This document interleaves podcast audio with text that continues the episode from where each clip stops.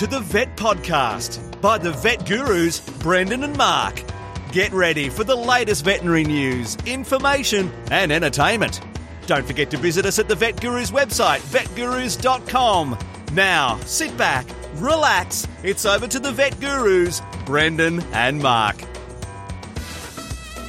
Welcome to the Vet Gurus. Brendan here with Mark as usual. Episode 179, March the 5th, 2021. 2021, Mark, and we're battling our way through the COVID, what sort of recovery year, I suppose we're going to be calling this, hopefully. And here in Australia, they've started releasing or getting the vaccine out, haven't they, Mark, to the um, to the first line health workers, etc. I know some of the other countries where our listeners are are well in advance with their vaccine rollout. So um, I don't know where vets will be, Mark, but I think we might be slightly higher up the list than some of the other parts of the population, but I haven't seen anything stating that or not. Have you? I, I, it's a little bit um, unclear because I don't think they actually stick. Um, it's sort of like refers to one document, then another document. I think we fit into category 1B, which will be towards the end of this month. They start spreading the the uh, the doses around to the 1B category. Um, but um, yeah, it's pretty amazing that we. I, I am like gobsmacked that um, within a year, um, uh, and these vaccines, on uh, at least initially, would appear to be um, very effective um, and um, and really changing. Um, the the course I don't think we'll be without coronavirus, but certainly the the uh, the uh, the vaccines made a world of difference, and we'll get ours soon, Brendan they're very effective at mind control, aren't they? These um, vaccines, according to the conspiracy theorist. Yes, I think it'll almost certainly be like the the flu vaccine, won't it, Mark? That annual annual annual jabs, I expect down the track, and they have to keep keep changing them. So. Work wise, well, yeah, as usual, lots of interesting things happening, um, and some not interesting things. Mark had a had a frustrating case with a um, a snake um, owner. Um, unfortunately, had um, had a snake that um, passed away. That we did some swabs for the viruses. Mark and came back positive for two oh, wow.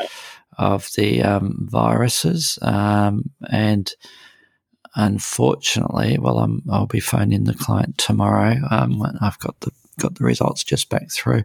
They do have other snakes at home, um, so I'll be giving them the bad news that I recommend swabbing all of the snakes in the collection. So, and they they're not um, they may struggle with that as far as um, costs go as well. Um, unfortunately, the snake that passed away um, was flown down from another state, Mark. Um, so I'm going to strongly advise that they contact the breeder and um, make sure that they know that the snake that was sent down interstate was was positive um, for the nidovirus, Mark, and, and mycoplasma as well.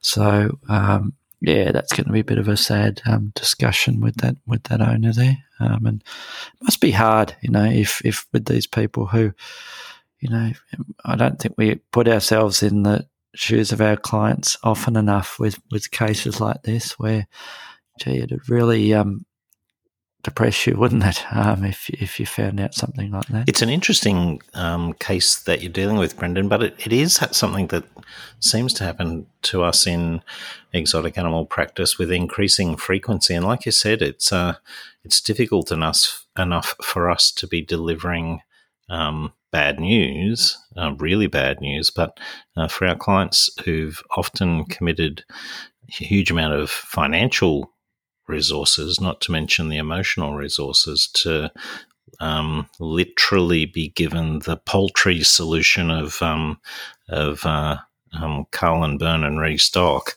Um, it's a it's a it's a very difficult circumstance. And and it, I've, been really pleased with our reptile clients. We we are getting an increasing number of people who are interested in getting those virus tests done. Um, but I still don't know that they're all emotionally equipped to deal with the consequences. Um, and so, yeah, I feel for your client to get that phone call tomorrow. Yes. Well, that started off on a bit of a downer there, Mark. Um, what are you up to? What, anything we need some positive news for our for our well, listeners. Well, usually when we um, have our chit chat at the beginning of our podcast, we're reflecting on the last few days. But I'm sort of looking forward for the next few days, Brendan. As you know, I've acquired a quite um, small four wheel drive, and uh, and and while I've been out in a four wheel drive a number of times, um, I have no formal training and. Um, and so I'm going to do a course, a four wheel drive course, accredited four wheel driver, Dr. Mark Simpson. Dr. Mark Simpson, Hoon. so that, Bachelor of Hoon. I could well be a bachelor because Kate's coming with me on the weekend. We're both doing it, so it might well be a bachelor by the end of it. um, yeah, so as we were talking off air before we started, I, I, I expect that I'll probably, hopefully not, um, but I, I, wouldn't be surprised if I you send me a photo of, of the of the car on its roof um, with you with a little sideline saying "whoops." um, I I flipped the car. Yeah, don't, don't push it too far, Mark. Just just stay safe and um, learn how to be safe with your four wheel drive. That's the plan. Should be fun though, Brendan. Excellent. Well, let's jump into some news stories. Um, and thank you to our sponsors, as usual, our three main sponsors Specialized Animal Nutrition Microchips Australia. And the third one is Mark. Uh, uh, chemical essentials. Did you say chemical essentials? yeah, yes, well done. I'm just checking you're not um, tweeting while, while, while, I'm talking there, Yes, um, thank you to our sponsors and our Patreons, um, patreon.com. So we haven't mentioned it for a while. Go to patreon.com, go to our website, vetgurus.com, look at our past episodes and have a think about supporting us with a couple of dollars via Patreon. Um, news stories, Mark. You've got, uh, do you want to take the first I definitely one? do, now that I've just read it while you've been talking about our sponsors. um, the uh, This, it feels to me like um, this is one of uh, our, I suppose, our podcast themes. Um, we've we've touched on a number of different studies which uh, examine different aspects of um, of this general idea, and um, and I like this one as well. This one uh, is. Uh, um, a, a, an article discussing how having pets um, is linked to better mental health and reducing loneliness during the lockdown, a particular coronavirus focus on the uh, wellness benefits of owning pets. And um, and as we have discussed in previous, uh, as we've discussed previous articles, sharing a home with a pet does seem to act as a buffer um, during cycle uh, against psychological stress and other um, health events. Um, but this new survey suggests that's even more important during the period of lockdown. Um, it was a questionnaire, and more than 90% of the respondents said their pets helped them cope emotionally with the lockdown. Most people who took part in the research thought their pets uh, were a source of considerable support during the uh, March 23 to June 1 lockdown. So, um, and I, like many of these uh, discussions, Brendan, I, I sort of think that um, it's great to have uh, the numbers and the the commentary from the respondents, but I don't know that it's that hugely surprising. One of the interesting findings. Um, uh, there were 6,000 uh, participants in the survey in the UK, um, and uh, 90% of them had at least one pet. Um, and one of the strange findings, well, strange, I, I didn't expect it, was that the strength of the human animal bond was determined to not be significantly different between um, species. So, if you had a, uh, um, you know, a cat or a dog, um, that um, you know the the um, bond was not that different if you had a guinea pig or a rat or a or a fish, and I think that's um that's something that we've intuitively known in uh, exotic animal practice, but um, it's really probably the first time I've seen it statistically attested to. Well, all those silly people sp- spent many thousands of dollars to buy a, a, a hard to get dog or a cat during COVID could have gone out and bought a fish mark. and they should have. Which, which, is a, which is a perfect segue to my story, my news article. Which, um, hey, it's it's written as a positive story, but um, I'm not quite sure whether it is. have you seen this one? Yes. Um, the headline is Disabled Fish Gets Special Life Jacket Made to Help Him Swim. And it's about, and it's got lots of puns in there, Mark. You could probably see that's a reason why I liked this one.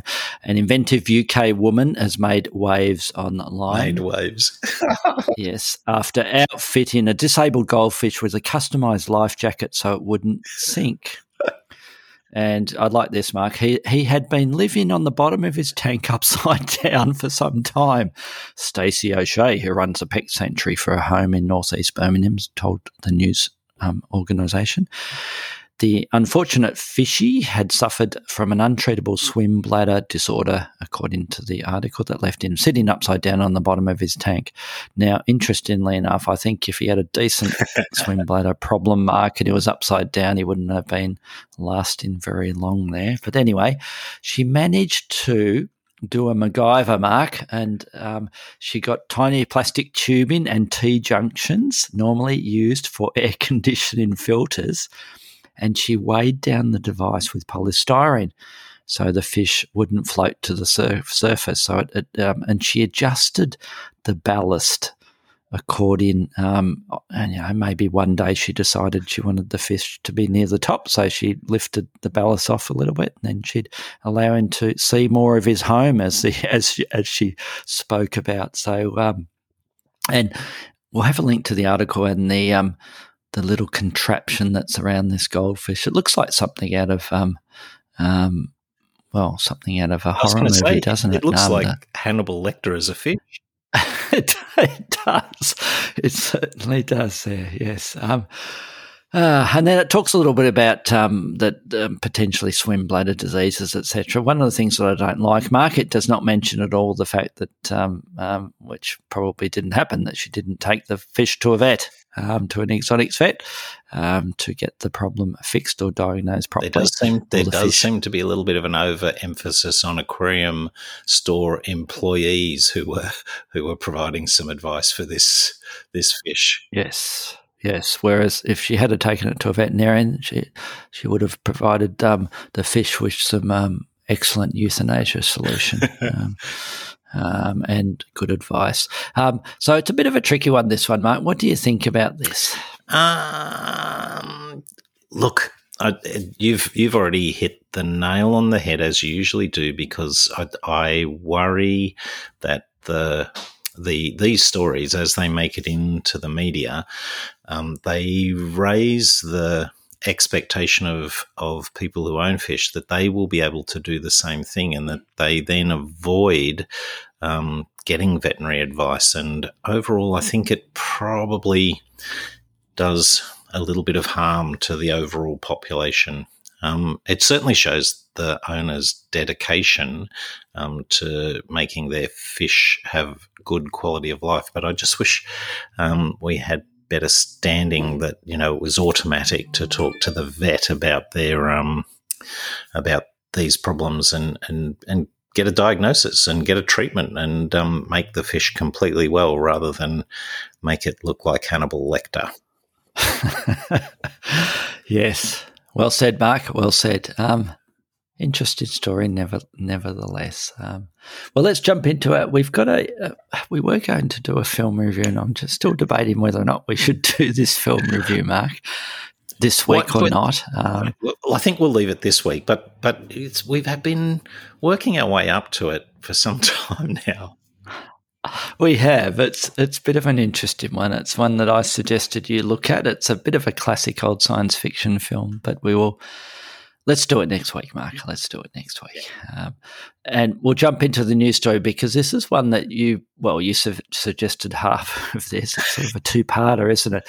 And it's um, chronic respiratory disease in rodents, which we have covered previously as far as the actual syndrome and the um, causes of it, the etiology of it, and the and the basic sort of treatment um, modalities for it. But this time we're going to chat a little bit about um, control of it. So not not the actual medical um, treatment aspects of it, but the other general sort of um, care of the animal that has chronic respiratory disease, that rat or that mouse, um, that um, owners and, and vets may may forget about, Mark, and they just get stuck on the, you know, what antibiotics or bronchodilators, etc., to, to to use on that animal. And then we're going to have a little quick deep dive into um, the ethics of treating these chronic respiratory disease cases. So let's get stuck into the control aspects. Mark. So what sort of some of these, and it's not a large debate, is it? But what's what's some of the things that we often mention to the clients that can obviously um, provide some help with these with these animals apart from the medical treatment? Well, you, I think um, I think we've all got a pretty good handle on the the medical treatments, um, but I think that um, that there are some of those peripheral husbandry issues, and interestingly enough, I I am seeing increasingly um, as I pay attention to ventilation um, and to um, environmental stimulation leading to exercise. Um, I think that that facilitates a lot of our medical care, and and I'm pretty confident that these days we're seeing um, much longer periods of time that we can manage our respiratory rats on these uh, on these um, medical protocols um, before they reach the point where quality of life is no longer acceptable. So, tell me about tell me about some of these things. So, tell me about um, tell me about substrate and sort of um, enclosure um, furniture, etc. For them, what things um, may help or, or, or, conversely, what things are bad um, that may contribute to the chronic respiratory disease? What do you recommend to the clients as far as the setup with their, their enclosure? Well, the first thing we recommend is that um, with these rats, it's much, much more important to have very frequent changes. Um, that the substrates, uh, just about any substrate, is going to cause problems um, if it's left for long periods of time, and particularly because our rats will urinate in the substrate, whatever it is, um, there will be a buildup of those um, volatiles, ammonia, uh, nitrogenous wastes um, that are highly, highly irritant to, to the airways. And, and that's one of the big things, making sure that they're not there. But of course, Brendan, the dust that's associated with particular substrates. Um, and one of my generally favorite substrates, the um, the uh, recycled newspaper kitty litter we use widely for many purposes in the hospital, um, it's probably one of the, the few times that we tend to not use um, uh, that product because um, it does tend to, uh, like many of the other routine substrates, um, provide a little bit of dust the um the you've got to be careful about the wood shavings that you might use in those circumstances. We all are aware that um, the uh, many of the the shavings that are not specifically designed as uh, animal bedding may come from timbers that contain volatile oils, and um, we might not be able to smell them, but the rat's close proximity to the substrate might be enough to, for those to set off a problem. So, we're really usually looking at relatively plain um, substrates that don't provide dust um, and uh, and um, do have some absorptive qualities. So sometimes we're just using absorbent paper or or newspaper, Brendan. Yes. And I think I'm a bit skeptical about a lot of those substrates that are marketed not just for the rodents, but if we go broader with the reptiles, etc. And often they're just just a way to get rid of um, sort of waste products and, and, and, and make a little bit of money to, to market it as a you know reptile specific bedding or, or a rodent specific bedding and, and I think you're spot on with making sure quizzing the clients. And I often you know it's a good idea to get the clients to bring in a mm. sample of, of the bedding that that they have in the enclosure because they might say look it's a recycled newspaper cat litter type product, and it does vary those. And I still recommend those, but some of them, yeah, are, are really dusty and that. So I think you've got to be careful what particular brands um, you're using for them, um, and and making sure that we're trying to limit the limit the dust and the potential, you know, volatile products that might be released in those other sort of wooden sort of um, um, off um, chip, you know, wood chips, etc., that are used in there as well. Which leads me to the second one, which is ventilation, isn't it, Mark? And it's amazing what some some of the enclosures that people keep their rats and their mice in. Um, I don't know whether you get many up your way, Mark, but I've had a few clients over the years that um, house their rats or their mice just in a, a little um, aquarium, in a um, little aquarium. Oh, yeah, that too. That too. Yeah, that, that's that's a very good one. Yeah, um, as in it's not a good one. It's a good, a good. A good, good, good example. Yes. Um, yeah. Yeah. Aquariums aren't good. And I think because there's so many aquariums that you know, people, it's not rare for people to have a, a, an old cracked aquarium sitting around and they decide to get a mouse or a rat, and so they use that as the enclosure. But the other one is a is a is a you know a, a side table, a chest of drawers um, that might sit next to your bedroom, yes. um, um, next to your bed, Mark, and they just um, uh, open up one of those drawers and they convert it to the to the um, little little rattery um, or, the mouse um, enclosure there. And again, virtually zero ventilation apart from when they have the drawer open, and, and they might just literally have it opened a little bit, and that's that's their rat or mouse enclosure. A little bit, but like my um, problem with my moths, Mark. Um, in, how are they, um, how are they going? Speaking of moths. Well, I must I must admit that um, the com- combination of one washing all the clothes that were in there that have been sat there for years that um, at the back of the the underpants at the back of the drawer there, and also um, using those um, eucalyptus infused um, balls, um, wooden balls, Mark, um, seem to have worked. That's excellent news seem to have worked. So um, there's, they're spread everywhere um, in all the drawers in the bedroom. Um, those non-toxic little eucalyptus sort of um, balls that I that I bought off eBay, and um, they seem to be doing the job. So ventilation is really important for these um, rodents, Mark. And yes, I really stress that with the clients. And yeah, it's amazing what sort of crazy enclosures that people have for their for their little ratties and their mice, and, and yet there's there's very little, if any, ventilation for them. Just a little bit up the top, like those like those um um little little aquarium tanks, yeah. Mark. And and I think we we are strongly recommending that um that our uh, you know lots of our rat owners will allow their rats to wander around pr- pretty freely before they're returned um, to their cage for safety reasons. And um, we like um, all wire ones. We like the high levels of ventilation that occur in in all wire uh, cages. So. Um, yes. I think that's uh, our starting point. We do. What about um, uh, um, one of the diffi- one of the real difficulties I have in this topic is um, is uh, things like um, incense and cigarette smoke and, and things that the people bring to the the um, circumstance that they often, well, I don't know about you, Brendan, but it's not uncommon for me to recognise the um, the yellowish stain and curved uh, indent of a cigarette smoker at the same time as they assure me that there's no way the um, the uh, rat could be exposed to cigarette smoke. Yes. How do you?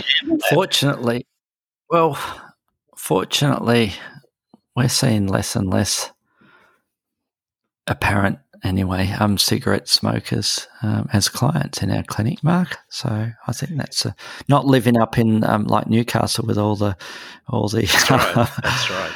But it's not just cigarettes. It's um uh and and even you know last year uh, when we had extended periods through December and January, just before COVID hit, when there was lots of smoke around.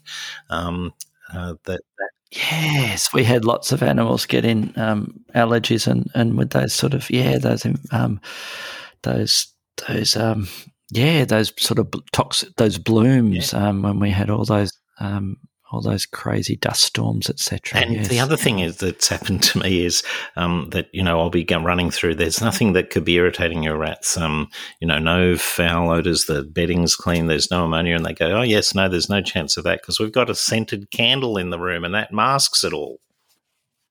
Yes, yes. So we don't want any of those things, Mark. We want good ventilation, fresh air, and don't put your rat in an aquarium. Otherwise, we'll end up needing a little flotation device um, to keep it near the top.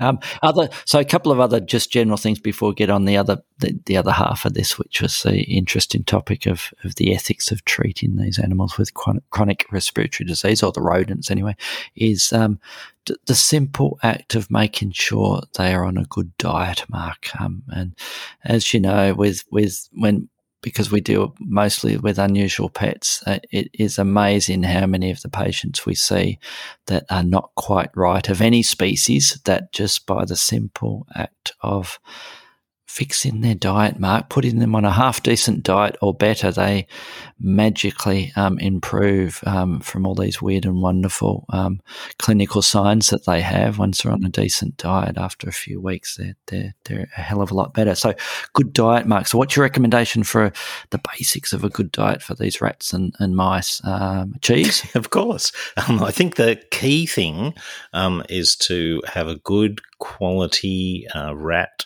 uh, specific rat. Um, um, you know, the base of the diet should be one of those pellets. Just the one that we recommend most frequently, obviously, the one we have on the shelf is the Oxbow product. Um, but um, then, you know, just an occasional grain or um, the, the, key thing we think about with the diet with our rats, Brendan, is that we want to um, control the calories that rats uh, um, that even carry just a little bit of extra weight, um, it massively increases the difficulty they have in breathing. And if they have any pulmonary compromise and they're moving a heavier weight of, the the fat that's subcutaneously around the chest, if they've got to push air through a narrowed uh, oropharynx because their chubby cheeks impinge, um, that plays a huge role in their quality of life. And so, um, just making sure that we do have that high quality base to the diet with one of the high quality pellets, and that we limit the total caloric intake, that it's not just ad lib, um, that we measure out how much they get each day and we um, keep an eye on their weight. And I think that's really important point, Mark, you you often or always tend to recommend to the clients to actually weigh the amount of the that good quality pelleted food, um, and they get X grams, and that's all they get for that 24 hour, 12 or 24 hours, um, and they don't go over it. And then the other part of the, the what I recommend, Mark, for a good quality diet is then almost like an ad, ad lib amount of um, a variety of um, vegetable matter, um, giving them things to both eat but also play around and exercise their mind as well. Um, so I tend to my, my sort of one minute recommendation for clients is a small amount of a good quality rat or rodent pellet, um, and then having a second bowl of um, vegetable matter, which is ad lib, whatever's in season, mainly leafy sort of edges and that, but it can be virtually a wide range of, of vegetables. Mmm, yummy. okay, let's jump into and what what's the heaviest rat that you've seen, pet rat? Um, I, I I wouldn't guarantee this is the heaviest, but they get over a kilo. We've had more than one over a kilo.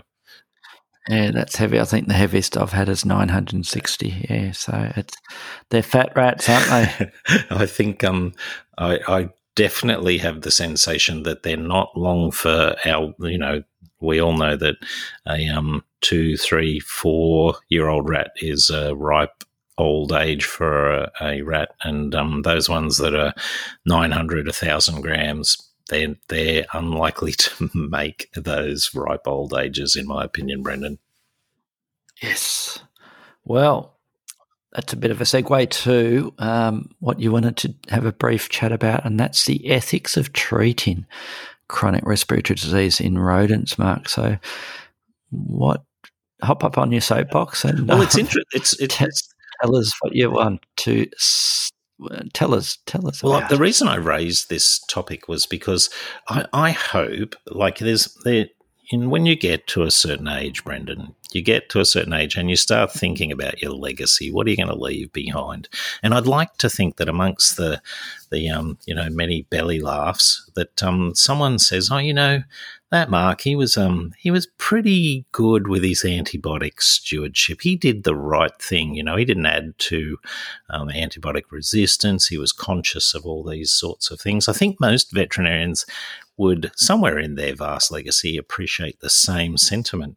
Um, and of course, the dilemma becomes uh, in being a veterinarian who looks at rats. What do you do when you literally have to uh, decide to, um, in some form or another, maybe run a little bit against the general guiding principles of um, of excellent antibiotic stewardship.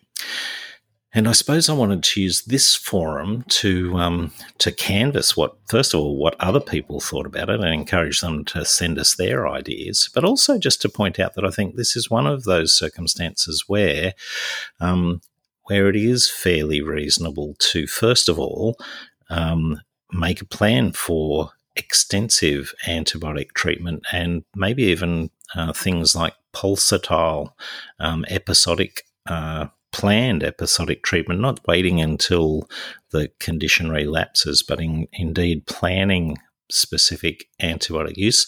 The, the use of multiple antibiotics, um, the use of, of uh, um, some antibiotics that might be considered primarily bacteriostatic um, with bactericidal drugs, um, and um, and treating the the collection of uh, rats as a um, as a as an as a herd or uh, um, what, what is the collective name for a group of rats? But treating them as a group rather than um, making it necessary for for a client to bring in each individual rat each time they need antibiotics. Um, and I wanted to um, to you know uh, espouse my personal opinion um, that provided the veterinarian has a, an existing um, relationship with the client and a history that they've discussed um, uh, the details and nature of this disease, that they maintain um, communication about it. I don't think it's inappropriate or uh, unethical to um, to prescribe antibiotics uh, outside what we would normally um, routinely think as a as a sensible way to do it. Yes. Do you think there'll come a time when it will be something that the the veterinary boards may look at and say, um, you know, long term treatment or control of respiratory disease in, in pet rats and mice is a no no based on based on issues with those particular antibiotics? Mate? I I don't think they will. That's my gut feeling. I don't think it's likely. It's a mischief of rats, Mark. That's a mischief. Of course it is. I should have looked that up before. A, a group of mice or a group of rats. Yeah, a mischief of rats. Um, well, it's not quite as controversial for what I thought you'd be, man, Mark. and I think it's it, it I presume, uh, are you already doing that, treating treating some of these like a herd herd health situation, as far as how often you'd see that particular client if they have a, a, several rats, a mischief of rats um, that are on on and off the antibiotics mark? Yes, Yep, we definitely have a number of clients who, um, who we would, you know, initially they might have some of them might have seven, eight, nine, ten rats. Um, we would counsel them to uh, separate the ones that have respiratory disease from the ones that don't. We would counsel them to uh, try and develop a um, some form of all in, all out.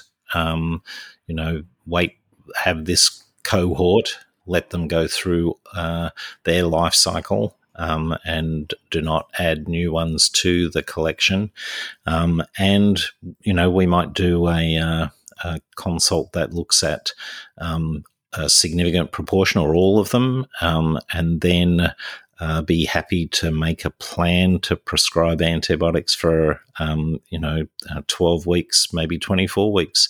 Uh, maintain contact and get some vital information from the um, the people. Uh, make maybe even we've got a couple of clients now who regularly send us short bits of footage that we add to the medical record, um, and then uh, maybe pick selected animals to do progress exams. Yeah, this would be a stand pretty standard way that we deal with maybe half a dozen of our rat clients at the moment. Yes, very similar, Mark, in my practice with um, those good clients, and it, it's a balance, isn't it? it? It's I think it's a little bit analogous to, to those chronic conditions in in any species, you know, including dogs and cats, where it's a balance between how often is it is it um, ethical, I suppose, to do you know complete bloods every every week or two or three, or or do, can we string that out to, to several several months or so, um, and and doing the right thing by the animal and making sure we're monitoring things as far as the medications as well, and the same with the visits, the revisits with the animals, and um, as long as we that what, what's the phrase that the vet boards use, Mark, that the animal's under your care and it's and, and it's um, seen frequently enough. Um, and um, whatever that may be. And and I know that there might be some legislative areas where they note specific um, time periods, don't they, Mark? I don't but, think they do. I don't. don't. Th- I, uh, some location. Okay. No, I don't think they. I think by and large, most of the legislation is in Australia, at least, is framed in terms of.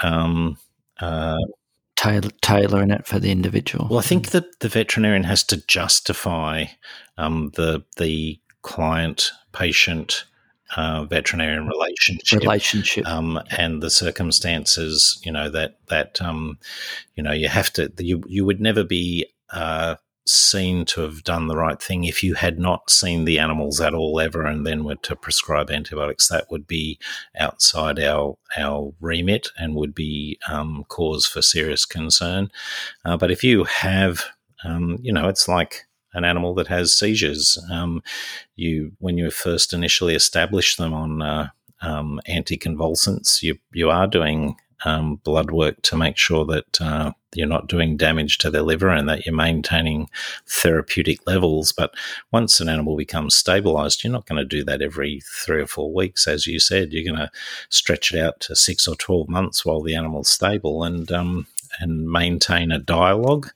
Um, make sure that uh, you communicate with them and, and touch on the main things to look out for and uh, maximize the animal's quality of life. Well said. It's almost as if you um, know about this legislation sort of stuff there, Mark. Um, any any final comments before we um, before we head off and come back again next week? Well, the only other the only other ethical consideration, and um, you and I say this quite regularly, is that um, the respiratory disease in um, in rodents is one of those things that um, that I think we should always talk to people about its inexorable decline, despite appropriate treatment, despite appropriate husbandry, there is almost always a point at which um, everything decompensates. Um, and it's not unreasonable to canvass the humane euthanasia at, um, you know, they don't necessarily have to be in end stage dyspnea for us to contemplate humane euthanasia. There are many animals, many rats that we know are headed in that direction in the next few weeks that we talk about euthanasia. And I think it's good in the earliest stages of this disease to um, get people across the idea that they're going to have to make that decision at some point. Yes. And I do sort of hint at that even in that very first consult with that client with the respiratory rodent mark um, when I talk about the course of the disease and that some of them aren't around very quickly and others last longer if we're lucky with, with, with control and, and, and therapy. Um, and I do mention that it does get them in the end. Um, and we, we may even have a short discussion about that fairly early on in the course. And it's always good to good to start canvas those those things um, when we know the inevitable is going to happen, isn't it? Um, and, and unfortunately, earlier than we think with some of these animals, like these animals that are not quite long lived and they have these diseases that are endemic in the population there. I didn't want to end on a bad note there, Mark, but um, I think the outro man's here and we will talk to you all next week. Thanks for listening.